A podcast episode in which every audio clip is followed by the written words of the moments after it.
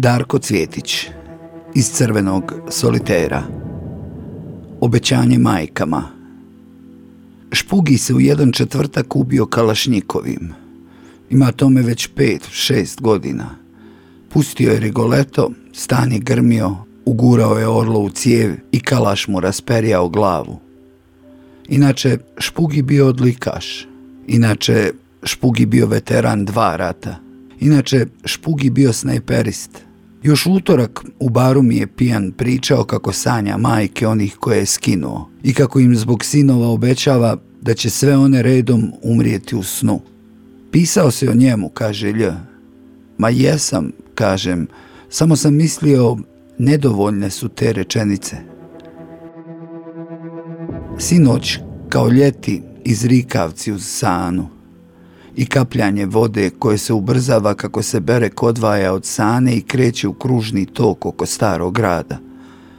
Šet je isto Kainov brat, a Kain je poljodijelac, Izak je bunarđija, onaj koji se smije. Pjesak na sredini buduće gradske plaže i odlično se vidi iz restorana Le Pont. Plaža je još pod vodom, već 30 godina. Manje je više, mantram na terasi. Što manje vode, više će biti pijeska.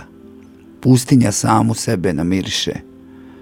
Manje vanjskog pokreta donosi više unutarnje radnje. Manje riječi znači više pauze.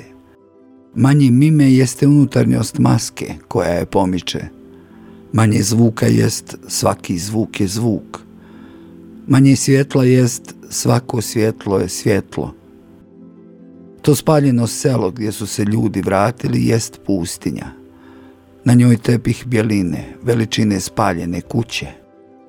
Svi se lažu da pijesak može biti voda. I pijesak laže. Sve dok ne dođe voda. Vidite li to lijepo čvrsto nebo? Obraća se vojce kapetanu. Dođe čovjeku da zabije raklju u njega i da se o nju objesi. Vojcek Bušner. Vrhunac čudovišnog i neljudskog svijeta za toleravog Hinkenmana jeste upravo scena u kojoj njegova punica osljepljuje češljugara da bi ljepše pjevao. Nebo ostane bez trepavica. Pjesak može biti grobno leden. Pjesak može biti i terarijski vruć. Karahasan piše u knjizi vrtova o pustinji kod kršćana i vrtovima u islamu. Na primjer, muslimansko mezar je vrt, ili kršćanstvo počinje na rubu pustinje i svi u nju odlaze na iskušavanje. Iskušavanja su sva pustinska. Pustinja u islamu, kaže Dževad Karahasan, jeste mirna, diskretna prisutnost, objektivnost sama. Nema u kršćanstvu, a nema ni u islamu iskušavanja snijegom, kušnje pahuljama, stradanje pahuljama nekog Isusa ili svetog Ivana od križa koji leđima liježe na mlad snijeg da bi ostavio kratkotrajan i leden trag. Manje je više, mrmljam, ulazim u auto, vozim iz autobusa, dječak i djevojčica mi mašu iza dva stakla. Sveti Prokopije, zaštitnik Bunarđija u Srpskoj pravoslavnoj crkvi i mladenaca, male djece – Kaže se da je Prokopijev dan težak svetac. Toga su dana kamen i drvo prokopni i bunarđe i rudari ne rade. U selima se ne dotiče ašov niti lopata i ništa se u zemlju ne bode. Žene i djeca se ne kupaju. Mrtvi se ne sahranjuju. Rublje se ne pere. Samo se svadbe priređuju i pjeva se na njima. Korube kaže se za drvena kolica za spuštanje bunarđija. Spustiš se, pa izvadiš pjesak između nožnih prstiju. Najviši zadatak umjetnosti koji se doista može nazvati ozbiljnim jest da oko izbavi od pogleda u grozu noći. Friedrich Nietzsche.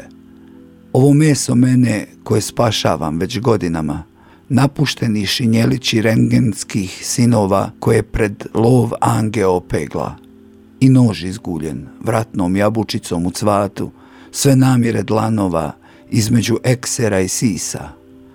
Na zvonometu meni u plućnoj maramici, štrikanoj sve crnim venama, orasi se kucnu koje si ostavila.